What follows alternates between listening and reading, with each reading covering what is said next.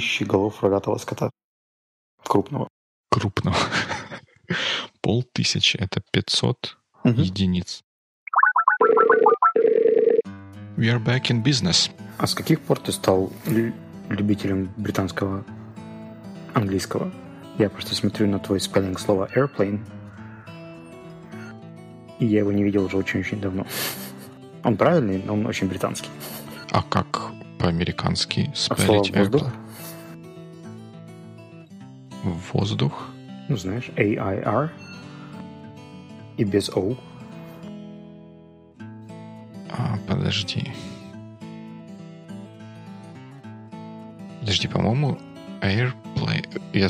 Aircraft, я знаю. Он пишется air как aircraft. А airplane, я никогда не видел, чтобы он писался air, A-I-R, plane. Я всегда видел его как аэроплан. Возможно, это разные самолеты, конечно. Надо будет посмотреть. Хм, интересно.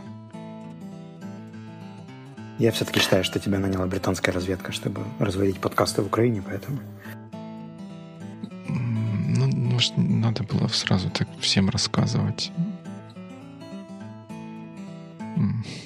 Мне же теперь не выплатят зарплату за последний месяц, потому что меня раскрыли. Придется ну, вырезать этот кусок. Да, хорошо, что ты редактируешь подкаст перед публикацией. Очень удобно. Хорошо. Ну, говоря про, про разведку, мне, мне кажется, что некоторые другие члены нашего открыто-закрытого клуба вполне подходят на роль разведчиков, проведших на неизведанной территории какое-то количество времени. Это в страшном было, офлайне. Да, очень, очень страшно. Четыре дня на острове Джералгач без телефонной связи, без мобильного интернета. Без еды, без воды, ну, без благо, связи с внешним миром. Я предполагал, что еды будет мало, поэтому взял с собой на всякий случай побольше. Но без связи, да, вот связи не было вообще никакой. Видимо, это Киевстар, который просто игнорирует остров Джералгач как украинскую территорию и решил, что там не нужна связь. Вообще никакая. Странно, вообще-то как-то странно, ведь его же с берега видно, и там ни гор, ничего не такого нет, вот, по идее, должна была бы добивать связь хоть как-то. Ну, вот именно слово «как-то» очень четко это описывает, потому что «как-то» это была одна полосочка, которая не позволяла совершать звонки. Okay. Иногда у меня начинался вызов, но он тут же сбрасывался, поэтому... А, хорошо, тогда ты расскажи про свои ощущения по этому поводу. Я не знаю, может, ты все ногти сгрыз от волнения, от того, что ты не можешь ни с кем связаться, или никто не может с тобой связаться. Как вообще это происходило? Mm-hmm. Ну, на самом деле, я так отдохнул, как не отдыхал уже очень давно. Первые, наверное, полдня мне было, правда, очень некомфортно, но когда я понял, что я ничего с этим делать вообще не могу, то есть связи нет, там, благо у моей девушки еще был life, который как-то там ловил, мы пополнили ей счет. И, кстати, здесь я хочу спеть оду Монобанку, потому что Приват24 отказался любы, делать любые операции даже через СМС, а Монобанку хватило вот этой одной палочки Edge, чтобы совершить транзакцию пополнить мобильный. Я не знаю, как они это делают. Мне кажется, он вообще не требует интернета, может быть, как мобильное приложение. Но, в общем, очень здорово сработал. И это была последняя операция с телефоном за 4 дня. И все. Полное радиомолчание. Подожди, ну ты так и не спел оду. А, ты рассказал последовательность событий, но пока что не спел. И не буду. Если нам цены остатки слушателей боевикли, то лучше я не буду петь в эфире. Ну это, это почти тянет на, на роман Джуль Верна, надо его назвать как-то «Новые Робинзоны». Знаешь, как вот у Джуль Верна в, в, в главах у него такие вот короткое содержание главы вот писалось, да, там через, через тире. Так можно было бы сделать. Там глава первая. Мы на острове. Одна палочка сигнала мобильной сети мобильный банкинг, спасибо лайфу, вот что-то такое. Глава четвертая. И... Муфлоны. Муфлоны. Вы их не обижали, я надеюсь? Мы их гоняли стадами по острову. Подожди, ну остров же маленький. Что там эти бедные животные забыли? 40 километров. 40 километров? Самый большой остров в Черном море. Но он в длину 40 километров, а в ширину метра два с половиной где-то. Километров пять. Окей, мне надо скорректировать. Мне надо скорректировать свои представления об этом острове. Они у тебя хотя ну, бы были, потому что я туда приехал вообще без представлений. Ну, как-то вообще, скажи, не вяжется. Стада муфлонов есть, мобильной связи нет. Вообще вяжется отлично. У меня муфлон и мобильная связь вообще никак не связаны. Но я ехал на этот остров с э, компанией Деинде, это что-то типа туроператора, а, и они это все продавали как украинские Мальдивы. И вот здесь, наверное, был их первый пробел, потому что у меня было... Я понимал, что это, скорее всего, шутка, метафора, и ничего общего вообще не будет, но чтобы настолько было все в разрез с ожиданиями, они сделали красивый лендинг, где выбрали красивые отредактированные фотографии в фотошопе, но потом, когда это совпало с реальностью, я понял, что украинские Мальдивы не такие уж и Мальдивы. Это э, главное, чтобы на них Мальдивы в суд не подали за то, что они порочат образ райского уголка там. где-то в Индийском океане. Подожди на секундочку. У них там еще есть Эльфелев маяк, который, по легенде, создавал кто-то из учеников Эльфеля, который построил башню. А потом у них есть африканская сафари, причем, правда, ощущение именно как в Африке. Я сколько ходил, очень интересный пейзаж. Подожди, как, как ты можешь сказать ощущение как в Африке? Ты был в Африке? А, пейзаж выглядит очень похожим на африканский. То есть такой пустырь, где-то какая-то растет травка и, знаешь, такие поодинокие деревья. Это вообще оливки были, но они выглядели очень так забавно. Они невысокие, низкие. По-моему, ты описываешь пустырь, который находится вот здесь за стоянкой, где я машину ставлю. Блин, я знал, что ты мне тоже видел. Да, я провел 4 дня у тебя на стоянке, ждал выпуска. Но... Я думаю, что это не так, там есть мобильная связь. Черт. И самым большим открытием для меня было, что Airplane Mode экономит очень сильно батарею. И я прожил с одним зарядом три дня.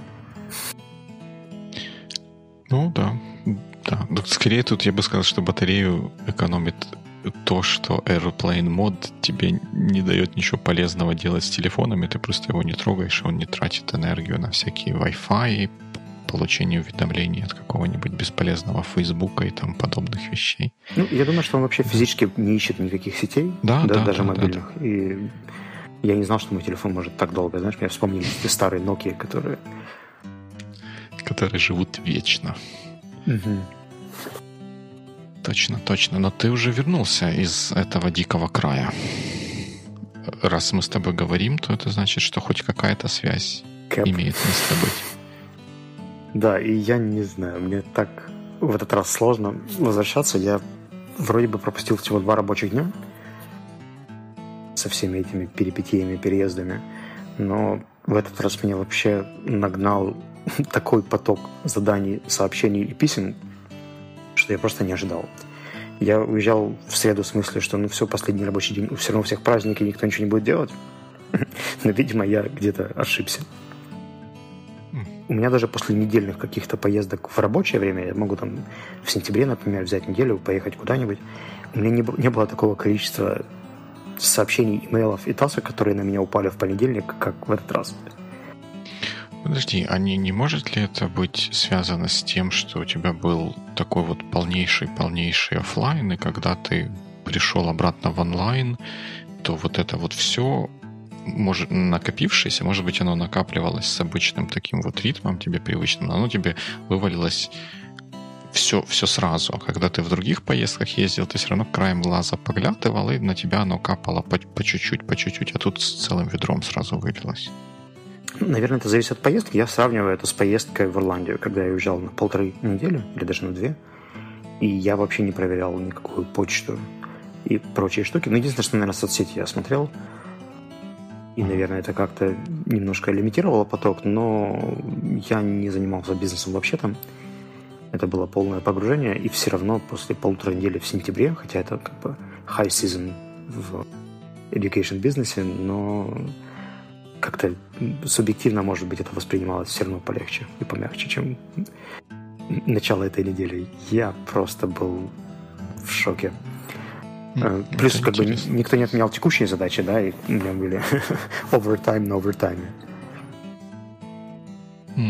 Это такое какое-то печальное, я бы сказал, возвращение из отпуска. Слушай, а может это быть как-то связано? У тебя тоже вот как бы, как это называется, сказка, ложь да в ней намек добрым молодцам урок? Ну вот, добрый молодец это я, Твои метафоры, они... Они прекрасны, я знаю, спасибо. А, я вот что, что хотел сказать, что вот тоже думая, перекладывая это на себя, вот как, как уберечься от такого стресса возвращения назад. А не, не, не может это тоже, опять же, быть связано с тем, что вот, вероятно, ты когда уезжал на полторы недели в такой вот импровизированный офлайн, ты, наверное, предпринимал какие-то действия, потому чтобы обеспечить работу угу. того, что должно работать, пока тебя не будет. А тут, поскольку такой вроде был короткий период времени, ничего такого специальных каких-то э, действий не делалось, и все люди думали, что ты работаешь в каком-то обычном режиме и нагружали тебя в таком вот обычном режиме, и вот это вылилось в то, что в итоге много всего свалилось. Я думаю, что в этом есть неплохое здравое зерно истины. Единственное, что задание оказалось как бы критично больше. То есть это не ага. просто один рабочий день, который я пропустил.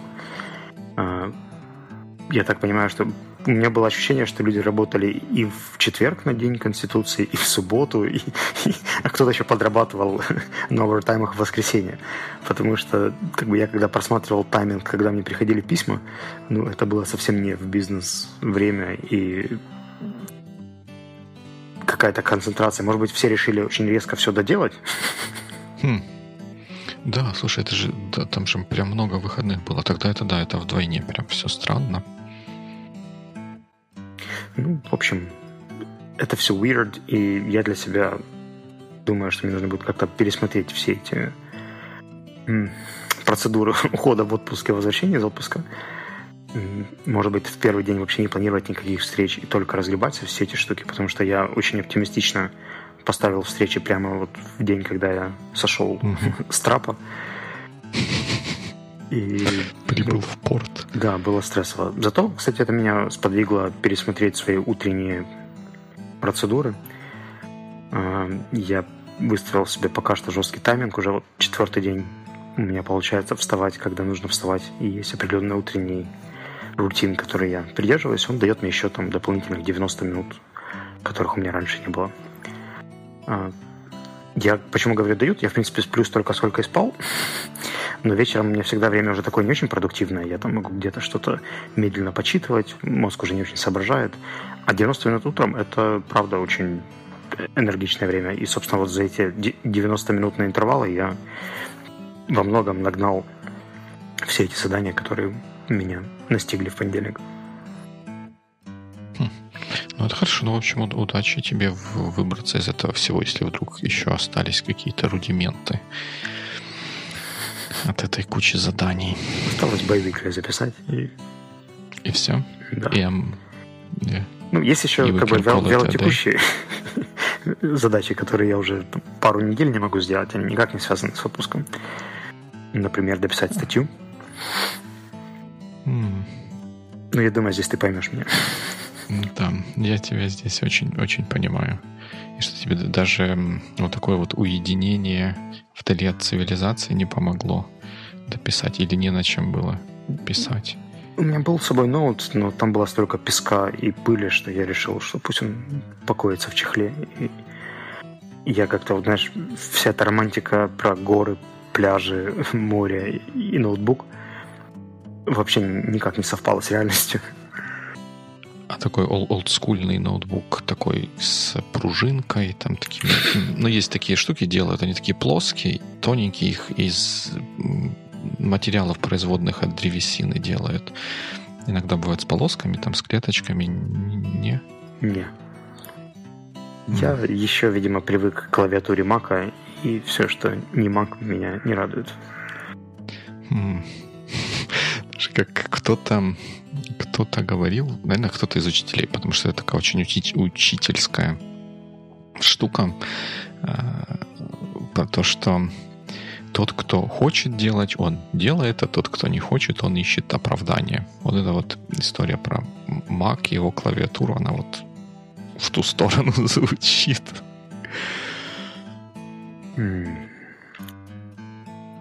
Хотелось бы рассказать тебе произведение Чехова, но не могу. Поэтому... Произведение Чехова? Ну, да, просто любое. Это была вставка литературная, чтобы отвлечь тебя от того, что да, у меня правда э, writer's block, и я не могу писать в последнее время. Вот кроме тех Facebook постов, которые у меня как-то получались, все остальные фундаментальные труды, которые у меня есть в голове, остаются у меня в голове и не ложатся ни на экран, ни на бумагу, никуда вообще. У меня все мои способы, которыми я пользовался, раньше закончились. То есть раньше я мог прийти, начать на бумаге писать, а потом это просто перенести в э, электронный вид. Но нет, здесь и это не работает. Поэтому у меня такая уже паника. Может быть, я разучился писать. Может, тут еще, наверное, еще перерыв какую-то такую вот роль играть. Я знаю, что у меня это часто добавляет или усугубляет ситуацию, когда ты долго чего-то не делаешь, долго думаешь про то, что это надо сделать, и потом то, что ты это долго не делал, дополнительное препятствие создает к тому, чтобы все-таки взять это и сделать. Но вот из того, что я последнее такого писательского толка делал. Тоже у меня какая-то такая вот история была, но я с ней справился тем, что я... Это, это было, это было про, про пост в канале наш Сонарвановский, про, теле, теле, телеграммный про, про mm-hmm. подкаст. Я долго думал, там, как это вот все вписать, все как-то мне не нравилось, как-то то, что у меня в голове получается. В итоге это процесс, который там произошел, был такой. Я в какой-то день себе сказал, что типа, хватит, надо вот просто хоть что-то напиши, потому что когда ничего не написано, это хуже, чем написано что-то. Я это написал, потом я показал это а, Маринке, которая у нас в гостях была, чтобы спросить ее мнение о том, насколько это вот, в общем, все окей или не окей, ей бы понравилось, как читателю не понравилось. Она сказала, что ей бы не понравилось. Я поначалу с этим не согласился. Мы подумали, как это можно поменять. А потом через несколько дней я к этому вернулся, как-то переосмыслил. И то, что в итоге получилось, и, и мне больше понравилось, чем то, что было в начале. И, и Маринке, как первому рецензенту, тоже понравилось больше, чем то, что вначале мне удалось скреатировать.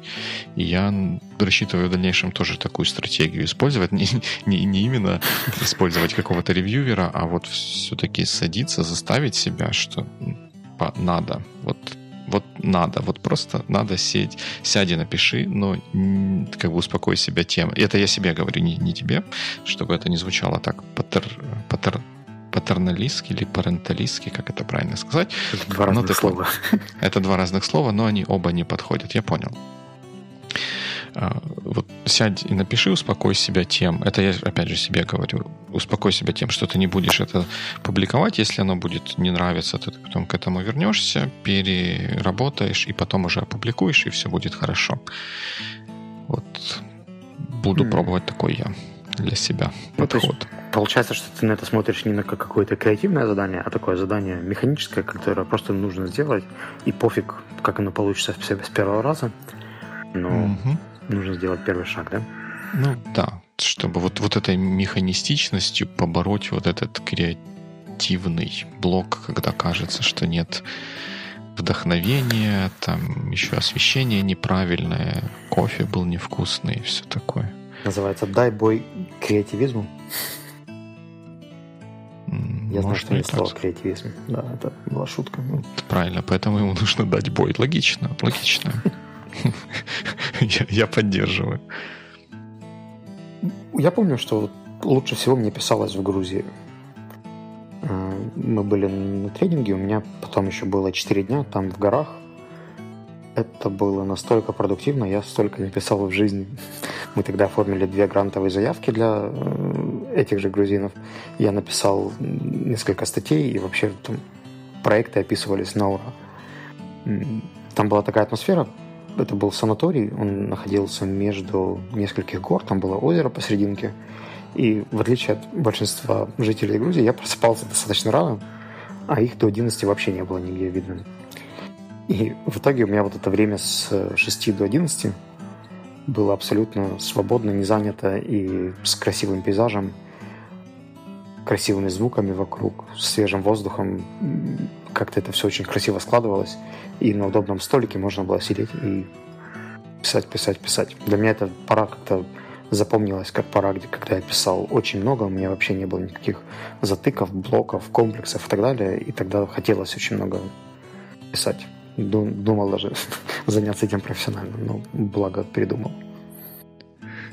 Ты, я почти несколько раз срывался на то, чтобы тебя остановить, потому что ты же понимаешь, что ты сейчас не только со мной, но и с собой делаешь, что ты подводишь к тому, что без того, чтобы были гор, а, горы, б, озеро между ними, с, удобный стол, местные жители, которые долго спят и не мельтешат в пейзаже, ничего невозможно написать. Это не, не та установка, которая нам нужна.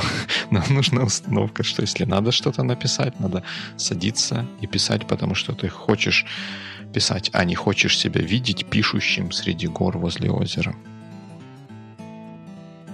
Может быть, и хочу. Почему бы и нет? Это было бы неплохо. Ну, ну что ты делаешь? Это какие-то ограничения, что вот почему ты не можешь поехать. Пиши, потому что надо. Нет, я, я хочу в Грузию. Чтобы все было надо, легко. Надо, надо, надо решить, что ты хочешь писать или в Грузию. Писать в Грузии. Ох, да. На курорте, который называется Лопото. Там было здорово. Раз уж мы про, про курорт истории. Твоя история с островом и муфлонами напомнила мне про одну, про одну историю замечательную. Я, по-моему, я тебе ее еще не рассказывал. Есть, я когда в Штатах жил, а мы жили в Южной Калифорнии, там возле побережья Южной Калифорнии есть такой остров, который называется Каталина Айленд. Он американский, часть это часть, часть Калифорнии. Там он достаточно большой, там живут люди. Там есть небольшой такой вот городок. Там один полицейский участок, один магазин, ну, такой вот все, все маленькое, там очень дорого иметь машину, почти невозможно. Ну, какие-то вот такие вот истории. Но туда уходит такой катер, которые возят там, ну, красиво погулять, там есть экскурсии какие-то или еще что-то. И на этом острове есть, как это ни странно, он далеко находится там на катере таком скоростном, туда полчаса или что-то ехать. Он достаточно далеко от берега.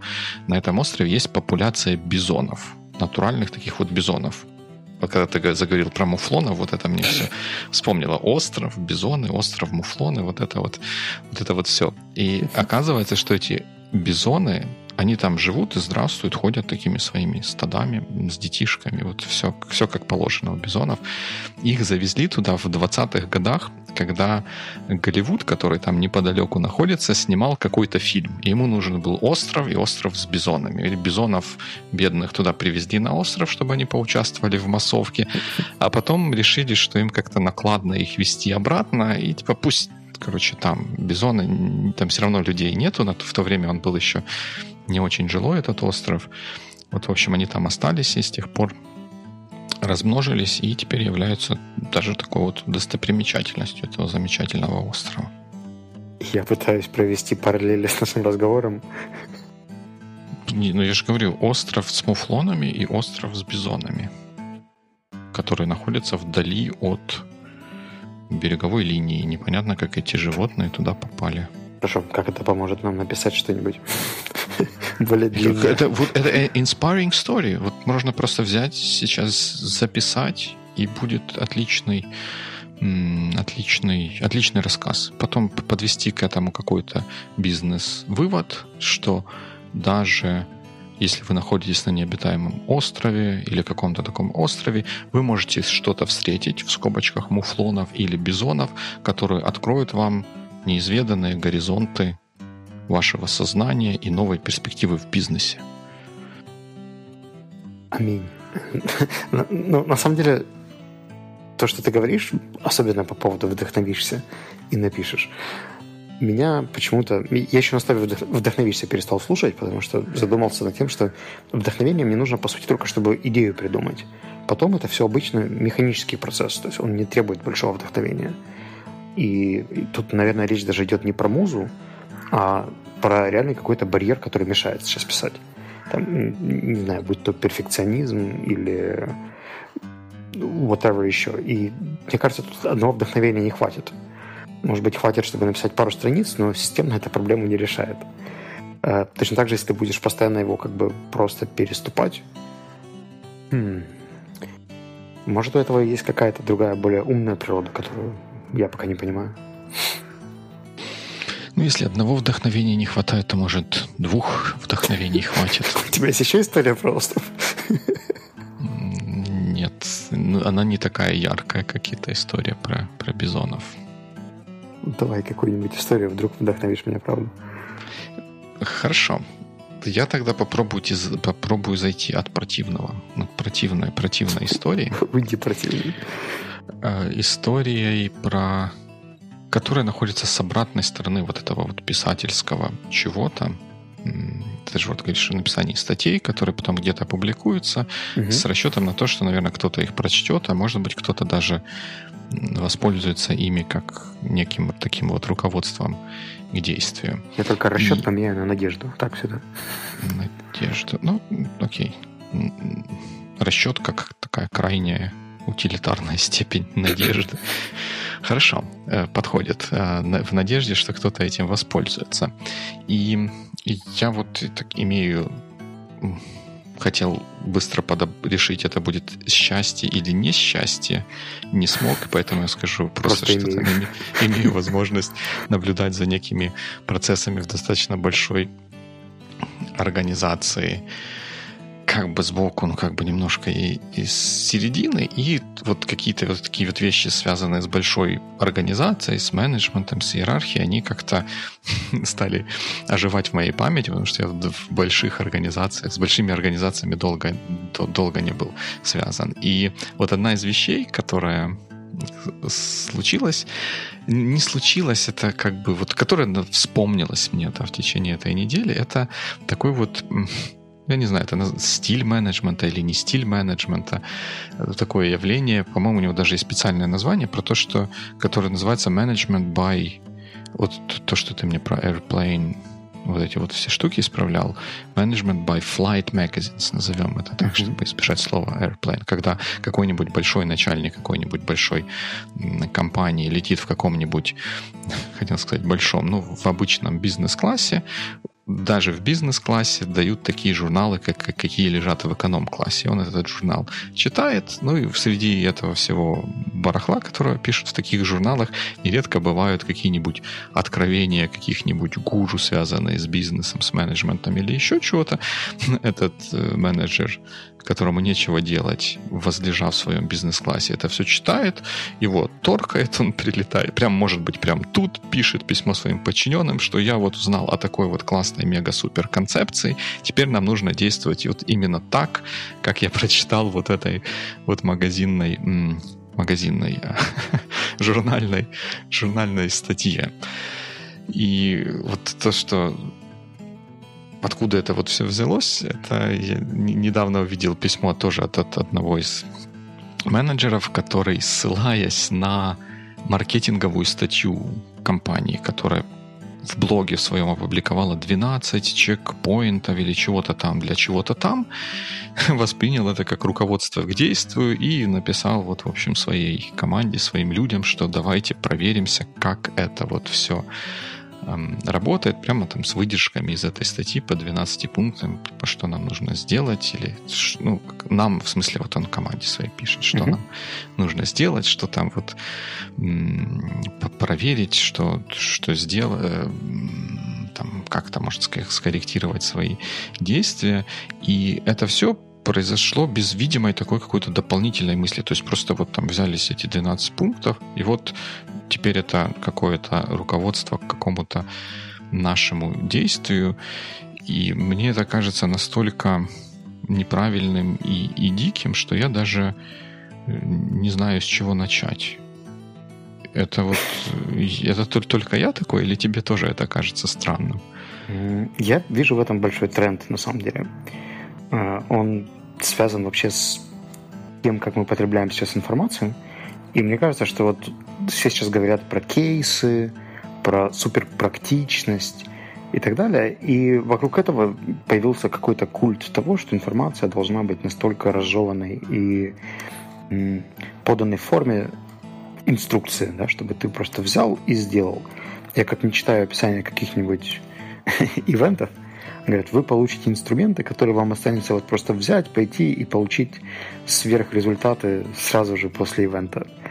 А, с точки зрения описания это звучит хорошо, но мне кажется, что это отменяет уже умственный процесс вообще или какую-то рефлексию по поводу того, что ты прочитал и что с тобой произошло вообще. Э, поэтому, ну, может быть, знаешь, если у общества есть запрос на четкие инструкции, простые, понятные механизмы, то кто мы такие, чтобы их отговаривать? Знаешь, мне, мне кажется, что это немножко другой вот то, о чем ты говоришь, что ситуация немножко другого, другого рода. Моя, э, мой главный concern, а, как concern будет по-русски? Беспокойность.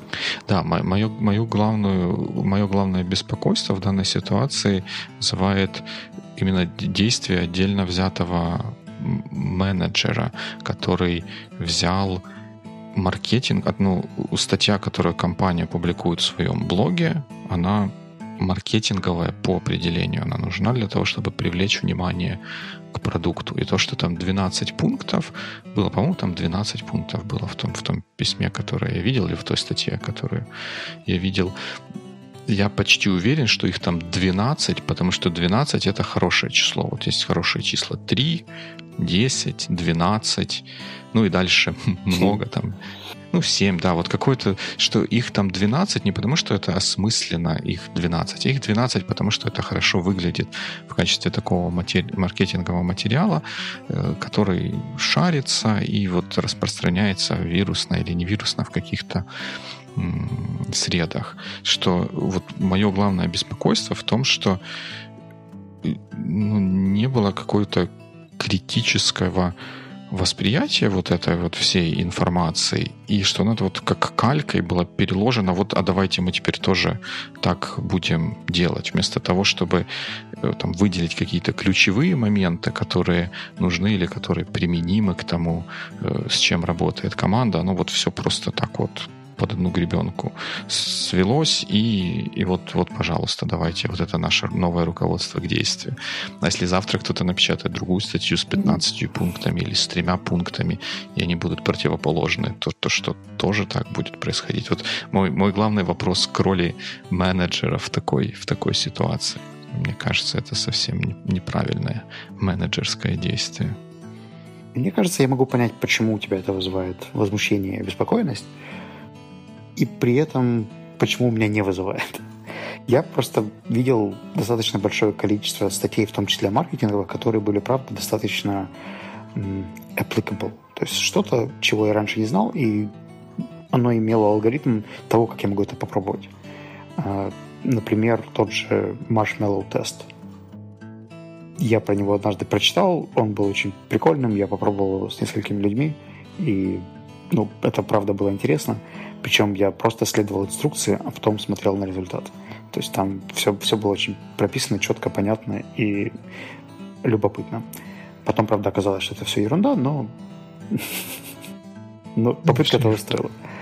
А, а ты, видимо, как бы сразу предположил, что эта статья чисто маркетингового характера, которая не имеет вот этого applicability совсем.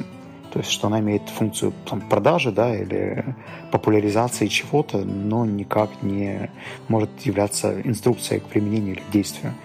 Хотя, как бы для меня это вещи не взаимоисключающие. Я знаю, что некоторые компании дают вполне себе реальные и применимые инструменты прямо в маркетинге. То есть в, в публикациях и так далее они делятся очень неплохими инструментами.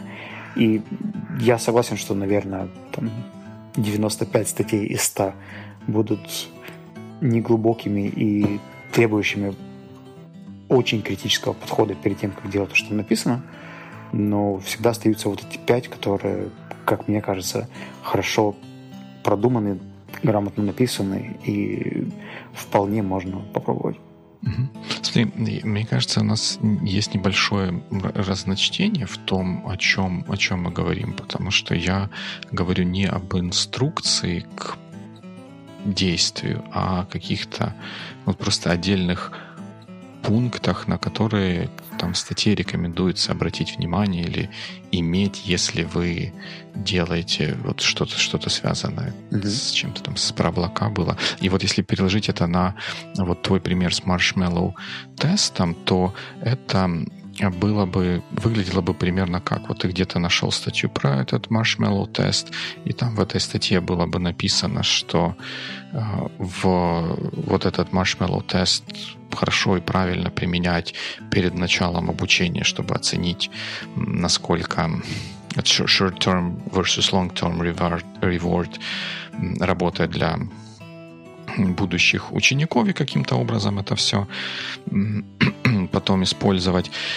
И там написано, что вот да, во всех случаях начала обучения вот стоит или нужно обязательно применять этот маршмеллоу тест, и ты берешь и форвардишь этой своей командой. Все, с завтрашнего дня мы во всех наших программах будем использовать маршмеллоу тест вот так, как написано в, это, в этой статье. И вот мне кажется, это, это плохо. Вот что, что мне не хватает в таком письме, э, это твоего собственного, ну, твоего менеджерского обоснования, почему ты решил, что то, что написано в этой статье, оно, а, применимо к тому, что мы делаем, и, б, как мы будем это применять в том, в том, что мы делаем. Потому что, возможно, и, скорее всего, не все из пунктов, которые про Marshmallow тест там были описаны, не все из них применимы к конкретно нашей ситуации. Вот, вот, вот это главное, чего, вот моя главная претензия к uh-huh. такого рода эм, письмам, что не приложена это вот менеджерская проработка этого, э, этого там внешнего материала. Ну, ты знаешь, мне кажется, что тут у нас просто может не хватать какого-то контекста, потому что если брать тот же пример с маршмеллоу тестом, то, может быть, я его уже пробовал пару раз, тут я вдруг нахожу статью, которая четко и понятно описывает тот алгоритм, который я не мог сформулировать, а вот я его узнаю, вижу, он у меня уже ассоциируется с хорошим опытом, который у меня был, я понимаю, что это работает, работает хорошо и, и везде. Стоит ли это описывать в письме? Не знаю. В любом случае, как бы изменения через email, изменения в культуре компании или в бизнес-процессах, это всегда спорная составляющая. То, как их правильно доносить, коммуницировать и объяснять, мне кажется, тут, как бы ты это не прописал в письме, все равно это будет требовать еще дополнительной работы. Поэтому, как бы не понимая контекста, да, откуда человек взял и какой у него был опыт там, с этими инструментами раньше, очень сложно говорить, насколько это применимо или неприменимо. Может быть, это письмо вообще такого информационного характера, а за ним последует там миллион встреч с разъяснениями, инструкциями, опытом, экспериментами, статистикой и так далее. Ну, смотри, ну, тут в, в двух плоскостях. Вот конкретно то письмо, о котором я говорил, понятно, что так сложно абстрактное письмо в вакууме обсуждать, но оно содержало конкретные инструкции конкретным членам команды вот mm-hmm. этого менеджера про действия, а, которые как бы продиктованы напрямую вот теми пунктами, которые были в этой, ну, я ее называю рекламной статьей, она, я не буду говорить, что она полностью бесполезная. Нет, она, конечно же, не бесполезная, но это выглядит как будто вот тот, кто писал этот блокпост, на который ссылается менеджер, дает указания нашей ну или вот, вот той команде, которую, э, которой менеджер эту, эту статью отфорвардил с пунктом, с перечнем действий по конкретным пунктам. Возможно, у него там есть какой-то контекст, но мне кажется, что это его работа объяснить, почему он считает, что то, что здесь описано, э, нам стоит э, воспринять и как мы будем это дальше использовать, потому что просто cut and paste какие-то вещи, напрямую из этого и говорить, вот теперь мы делаем это, это так, как написано в этом блокпосте, мне кажется неправильным. Ну, ладно, у меня есть всего последний сценарий, при котором это действие можно оправдать. Если, это, если ты его тоже развенчаешь, то я с тобой соглашусь. А, давай так, гипотетически предположим, что у этой команды был до этого какой-то разговор, что нам, условно, нужно что-то делать с тайм-менеджментом. И все угу. согласились, что что-то нужно делать. У всех есть как бы, понимание, что да-да-да, точно, вот мы все видим проблему с э, управлением времени. И этого менеджера отправляют поресерчить или, может быть, на конференцию uh по тайм-менеджменту, чтобы он там набрался каких-нибудь best practice того, как, uh uh как им решить ту проблему, которую они все знают, договорились и понимают ее актуальность. Он находит статью выступления спикера или маркетинговый материал, в котором mm есть то, что ему кажется является решением проблемы, которое он знает, что все ждут, и он его распространяет своей команде, которая с аплодисментами и визгом бежит выполнять. С гиканьем и улюлюканьем. Ну, почему бы и нет? Если это не этот сценарий, то все, у меня заканчивается оправдание для этого менеджера. Я согласен с тобой, что это, это валидный э, сценарий, и, но мне в то же время кажется, что указанием на то, что мы имеем дело именно с таким сценарием, было бы то, что в этом имейле было бы описано, что э, там у меня все по-английски, это вот что почему-то в голове крутится. Я вот задумываюсь о том, как это на, на русском языке выразить. Ну что, в качестве фоллоуапа к нашей предыдущей дискуссии по этому вопросу, вот угу. что появилось, и вот мы, вот, вот, вот что предлагается, или вот что я рекомендую нам сделать. И вот эта фраза, что это уже есть какой-то общий контекст, и вот мы продолжаем движение в этом контексте, она полностью бы хм, оправдала подобные действия. Ну, может быть, не полностью, но в значительной степени оправдала подобные действия. В том конкретном случае, о котором я говорю, это ну, оно просто выглядит как out of the blue. Вот я летел в самолете, прочитал вот это, теперь мы все сделаем так, как я прочитал вот этой вот э, статье в самолете в журнале, который mm. там меняется раз в месяц. Ну, ладно, ладно. Ты уговорил, я больше не буду так делать. Окей. Okay. Если, если мне это получилось, то я буду считать, что мой день сегодняшний был прожит не зря. Ну, чего и всем желаю. Да, но я надеюсь, что ты больше не будешь уезжать в какие-то дали от цивилизации, и мы сможем продолжить наши интересные дискуссии на следующей неделе. Надежда – хорошее чувство. Я позволю себе скорректировать себя. Я рассчитываю на то, что мы сможем пообщаться на следующей неделе. А прогнозы иллюзорные. Но в любом случае до следующей недели. Uh, have a good weekend, I guess. Угу, пока.